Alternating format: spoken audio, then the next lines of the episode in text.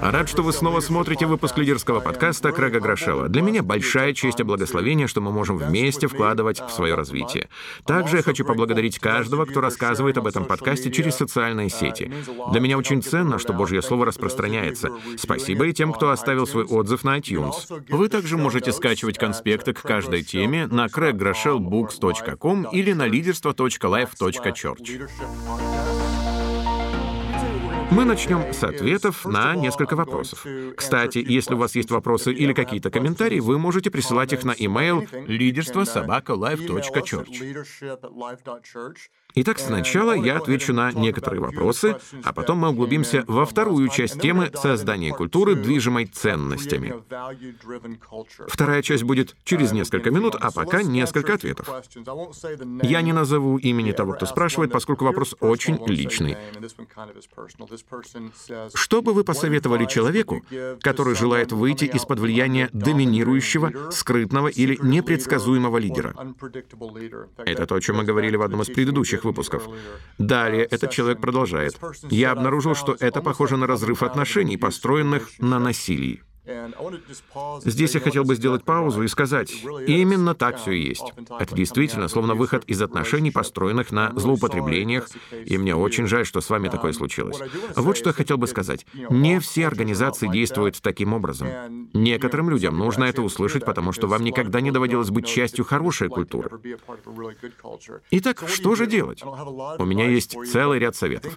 Во-первых, вам понадобится время, чтобы восстановиться, исцелиться и, возможно, даже оплакать оплакать свои потери. Я проходил подобные тяжелые периоды, когда мне было нужно выразить скорбь об утратах, перевернуть страницу и двигаться дальше.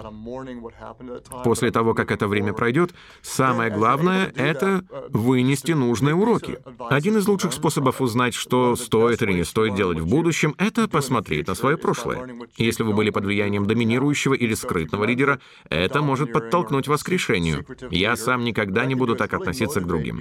Далее, когда вы переместитесь в новую культуру, хочу попросить вас, не бойтесь доверять людям. Не бойтесь доверять. Каждый раз, когда мы принимаем в нашу организацию людей извне, особенно если они до этого были в нездоровой культуре, требуется время, чтобы они освоились. Но даже если вы получили сильное разочарование, реальность такова, что хорошим лидерам можно и нужно доверять. Без доверия вы не сможете продвинуться вперед.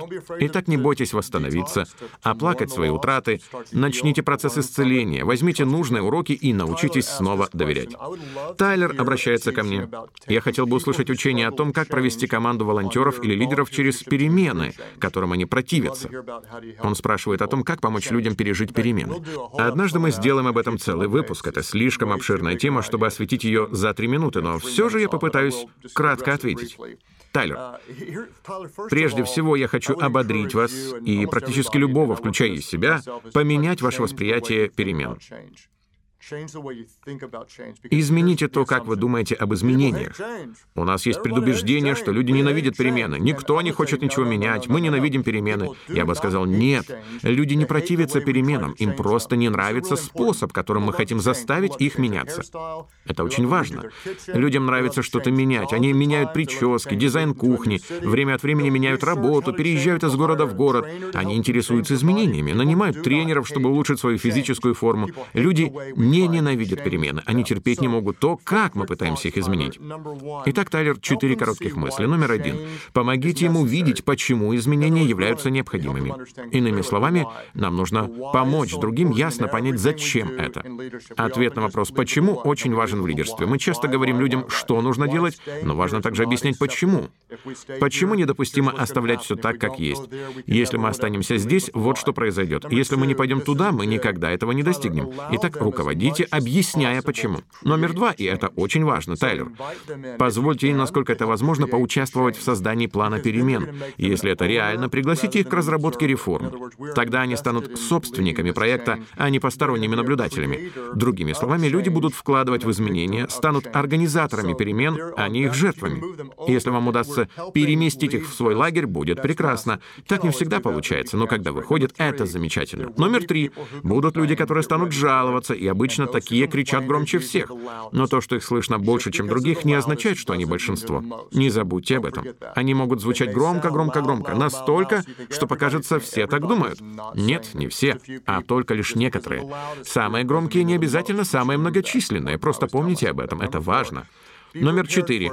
Будьте готовы столкнуться со временным спадом в вашей работе перед тем, как все наладится. Иными словами, если вы что-то меняете, вам придется отступить на 2-3 шага назад, чтобы потом продвинуться на 4-5 вперед. Это нормально. Это часть лидерства. Помните, что изменения неизбежны, но прогресс — это дело выбора. Люди меняются только в двух случаях. Либо они этого хотят, либо им приходится. Когда они хотят и когда просто вынуждены. Когда они это выбирают и когда у них не остается иного выбора. Но в наших организациях нужно, чтобы люди делали то, что сами выбирают. Если вам нужна хорошая книга на эту тему, советую «Лидерство во время перемен» Картера. Ее действительно стоит прочитать. «Лидерство во время перемен». Лейси пишет, эффективный лидер должен уметь делегировать. Как вы определяете, что нужно поручать другим и кому именно? Отличный вопрос, Лейси. Джон Максвелл когда-то сказал, если кто-то может сделать работу на 80% так же, как и вы, доверьте это ему. Мне нравится это, и я полностью согласен. Хочу лишь продолжить эту мысль, сделав ее еще более экстремальной. Я бы сказал, если кто-то может сделать работу на 50% так же, как и вы, но при этом имеет тенденцию к росту и развитию, доверьте это ему. Если кто-то может сделать работу на 50 50% так же, как и вы, но при этом имеет тенденцию к развитию, то есть улучшает показатели, движется вверх, доверьте это ему. Почему? Потому что у нас есть цель. Мы, как лидеры, должны поручить другим все, что они могут сделать вместо нас. Каждый раз, когда кто-то может сделать то же, что и вы, отдавайте это ему. Не упустите эту мысль, это действительно важно. Мы поручаем другим абсолютно все, что они могут сделать. Почему? Потому что у нас есть цель. А наша цель, в конце концов, заниматься только тем, на что способны только мы. Поэтому мы отдаем другим так много, как только можем. Мы доверяем им даже, если они исполняют работу на 50% по сравнению с нами, но имеют тенденцию к росту. Тогда позже они сделают это на 60%, потом на 70%, на 80%, а в один день на все 120 или 200%, обогнав нас в два раза. Процессе мы должны обучать их и обеспечить возможностью обратной связи. Первое время делегирование может выглядеть как неудача, но это часть лидерства. Хочу посоветовать вам хороший ресурс — лидерский подкаст Энди Стэнли. У него есть два отличных выпуска на тему делегирования. Очень рекомендую. А теперь давайте углубимся в тему создания культуры, движимой ценностями. Это ее вторая часть. Если вы еще не слушали первую половину, рекомендую вам вернуться назад и сделать это. Иначе вы не сможете до конца понять, о чем же мы будем говорить. Итак, давайте коротко повторим. Великие служения, компании, рестораны, организации наполнены множеством неуловимых тонкостей. Вам это нравится? Вам там хорошо, хочется, чтобы таких мест было больше. Вот что вы на самом деле чувствуете. Этот магазин, это место, эта команда имеют великолепную внутреннюю культуру. Что же такое культура организации? Это больше, чем видимые вещи, здания или цвет стен. Это целый комплекс десятков и даже сотен едва ощутимых нюансов, которые налаживаются и охраняются лучшими лидерами. Главная мысль предыдущего выпуска. Здоровая культура никогда не возникает случайно. Ваша культура — это комбинация того, что вы насаждаете и что допускаете. Наибольшая сила, формирующая культуру, — это ваши ценности. Почему? Потому что то, что мы ценим, определяет то, что мы делаем. Ваши ценности формируют вашу культуру. Покажите мне сильную, эффективную и растущую организацию, и я покажу вам группу людей, объединенных вокруг ряда четко озвученных ценностей. если вы покажете мне еле держащуюся на плаву и малоэффективную организацию, организацию, это будет группа людей, организованная вокруг нездоровых или неясных ценностей. Почему? Потому что ваша культура — это результат того, что вы цените. Если вы хотите иметь другую культуру, измените свои ценности. Мы вспомним три совета из предыдущего выпуска и потом посмотрим на два новых. Как мы позволяем ценностям формировать нашу культуру? Как мы позволяем ценностям формировать нашу культуру? Номер один — мы должны честно определить, о каких наших ценностях говорят наши действия. Мы делали это в прошлый раз. Номер два — мы выявляем ценности ценности ключевых лидеров организации, что мы любим и что ненавидим. Это нужно записать. Потом нам нужно сократить список наших ценностей до 10 или еще меньшего количества. Почему? Потому что если вам важно все, значит вам ничего не важно. Если вы цените все, значит вы ничего не цените. Теперь новый материал номер четыре. Четко определив свои ценности, надеюсь, вы уже это сделали, четко определив свои ценности, Опишите их короткими жизнеутверждающими высказываниями. Опишите их короткими жизнеутверждающими высказываниями. Сейчас я объясню, что имею в виду. Если вы не можете выразить ваши ценности в формате Твиттера, значит, формулировки слишком длинные. Если они не цепляют чувства, значит, фразы слишком сухие. Если они не побуждают вас к действию, найдите себе другие ценности. Итак, чего мы хотим достичь, когда описываем ценности короткими, жизнеутверждающими высказываниями? Как они должны выглядеть? Мы хотим, чтобы наши ценности были запоминающимися, заразными и эмоциональными, чтобы они были запоминающимися и остались в моей памяти. Заразными, и я мог легко их подхватить. Эмоциональными, чтобы они побуждали меня к действию. Именно эмоции побуждают людей к действиям. Это делает не информация, а затронутые чувства, Позвольте рассказать вам о том, что ценим мы. Я являюсь пастором церкви, и вот некоторые наши ценности. Мы ценим евангелизм, большую веру, жизнь с миссией, щедрость, единство и предоставление полномочий. Вы хотите уволиться и стать работником нашей церкви? Вот наши ценности. Ведь это только слова, которые не имеют для вас значения. Поэтому мы выразили упомянутое понятие короткими, жизнеутверждающими фразами, и теперь я хочу сказать вам о наших ценностях в другой форме. Вы услышали обычные слова, а теперь послушайте провозглашение. Евангелизм.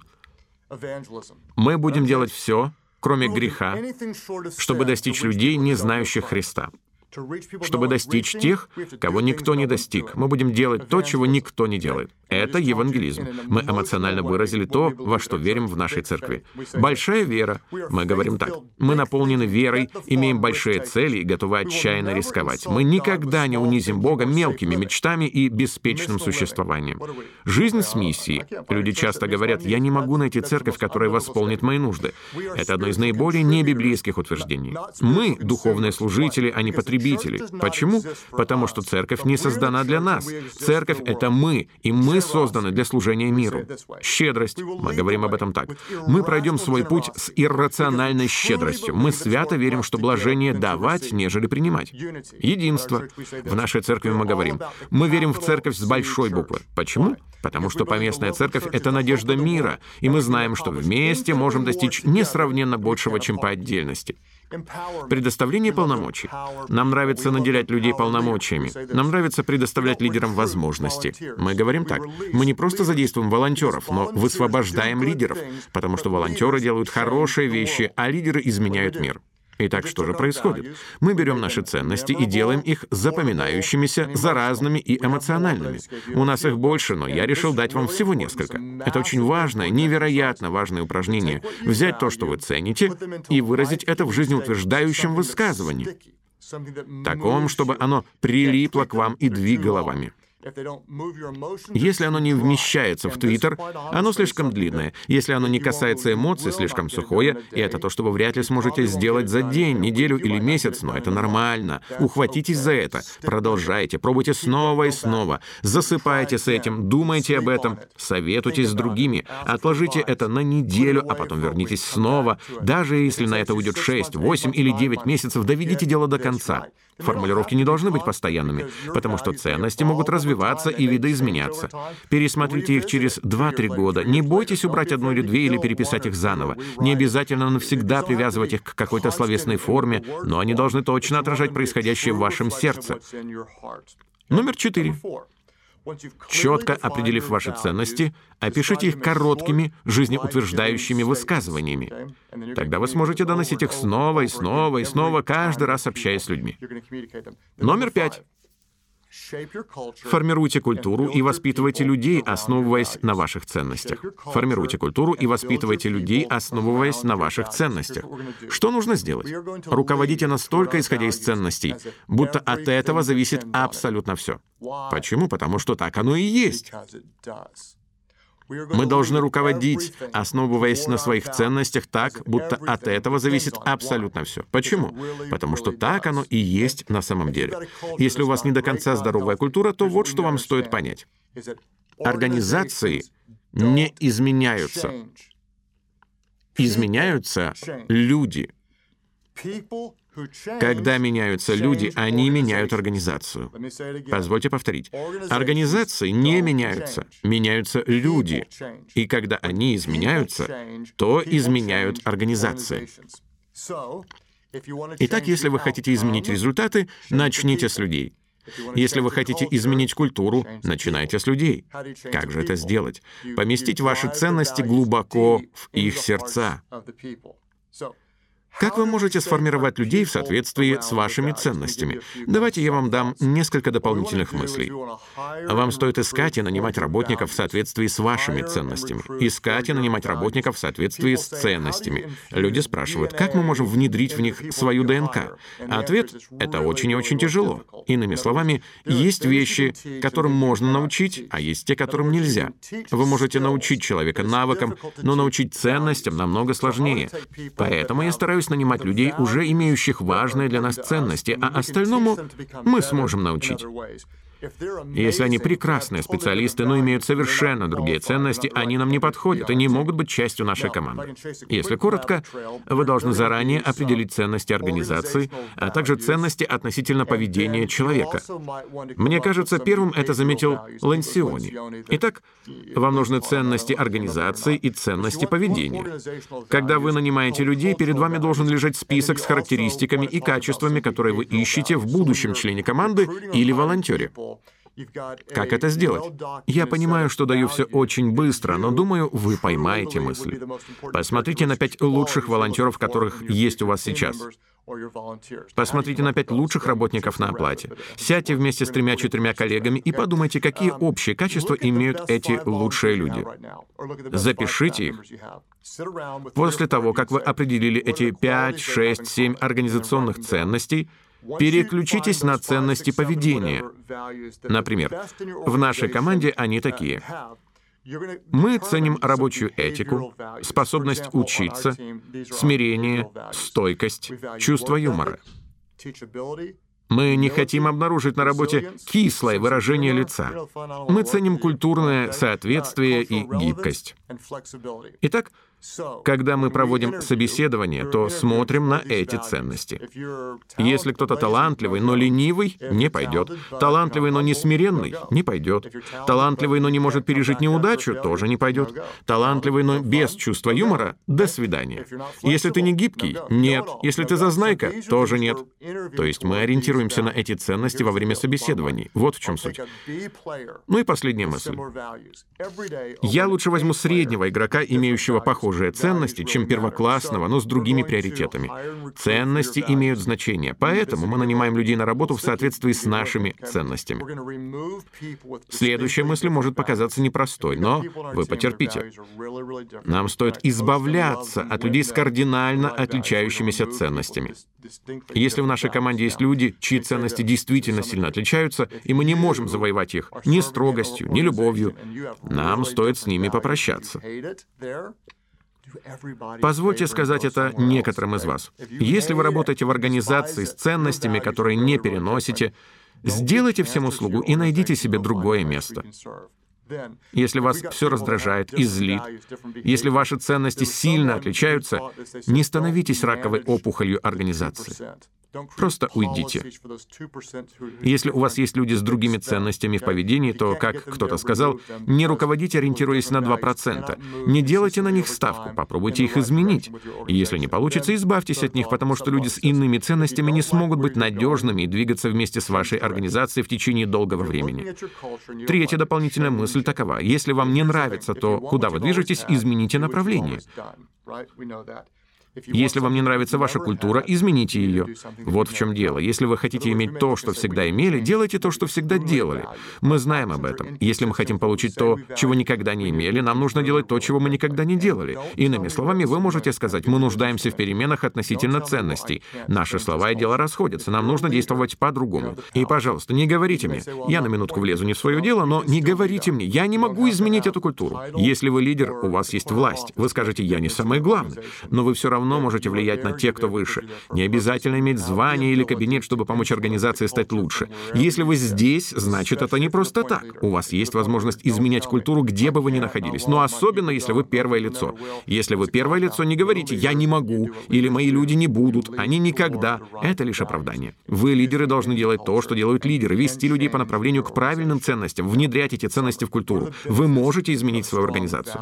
А теперь итоги. Какие преимущества дает культура, движимая четкими ценностями? Конечно, это может потребовать времени. Наша организация состоит из 24 церквей, и если культура начинает изменяться в неправильном направлении, иногда приходится тратить до двух лет, чтобы все исправить. Я бы хотел, чтобы это длилось всего 6 месяцев, или я мог доверить это другому лидеру, но чтобы исправить токсичную или нездоровую культуру, требуется время. Если вам удастся сделать это быстрее, выпустите подкаст, я буду первым, кто подпишется.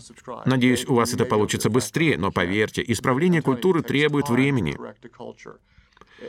Какие же преимущества имеет культура, движимая четкими ценностями, если вам все же удалось направить организацию в нужном направлении?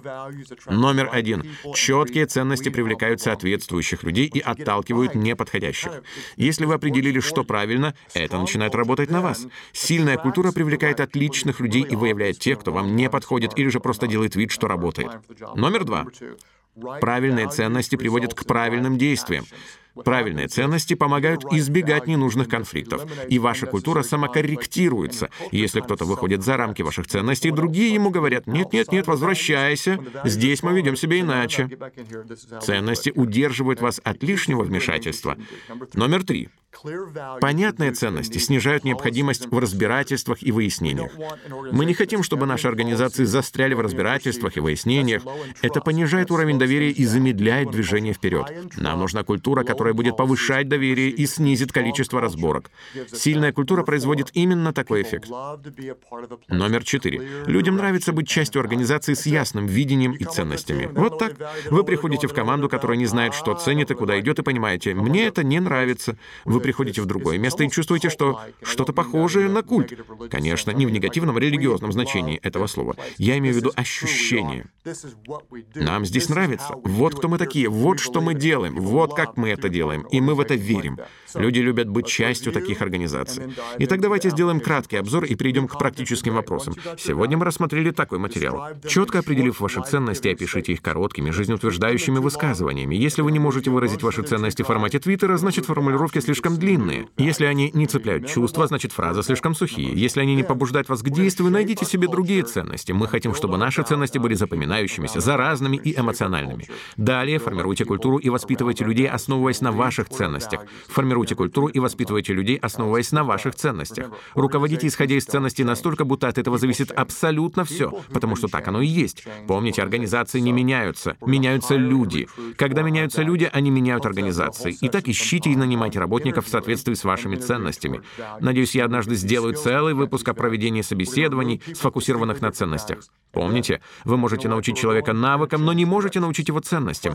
Избавляйтесь от людей с кардинально отличающимися ценностями. И в конце концов, если вам не нравится то, куда вы движетесь, измените направление. Вопросы для применения на практике. Номер один. Как вы можете усовершенствовать формулировку ваших ценностей, чтобы сделать их запоминающимися, заразными и эмоциональными? Для некоторых организаций это важное задание. Вы можете провести месяц, два или шесть, работая над этим. Выразите их в краткой и жизнеутверждающей форме. Как вы можете усовершенствовать формулировку ваших ценностей, чтобы чтобы сделать их запоминающимися, заразными и эмоциональными. Номер два. Есть ли в вашей команде люди, которые не воспринимают ваши ключевые ценности? Если ваш ответ «да», что нужно делать дальше? Напомню, если вы забыли, мы избавляемся от этих людей. Не потому, что у нас не хватает любви, а потому, что мы серьезно настроены насчет ценностей. Номер три, и это важно. Какие три вещи вы можете сделать, чтобы ваши ценности глубже проникли в вашу организацию? Какие три вещи вы можете сделать, чтобы ваши ценности глубже проникли в вашу организацию? Это должно стать вашим важнейшим приоритетом. Ценности — это то, что вы насаждаете или допускаете. Поэтому вам нужно внедрять их в вашу организацию. Я с нетерпением ожидаю нашей новой встречи в первый четверг следующего месяца. Я подготовлю абсолютно новый выпуск. Спасибо за распространение подкаста в социальных сетях. Будьте собой. Как лидеры оставайтесь теми, кем Бог создал вас. Люди скорее пойдут за тем, кто будет настоящим, чем за тем, кто всегда прав.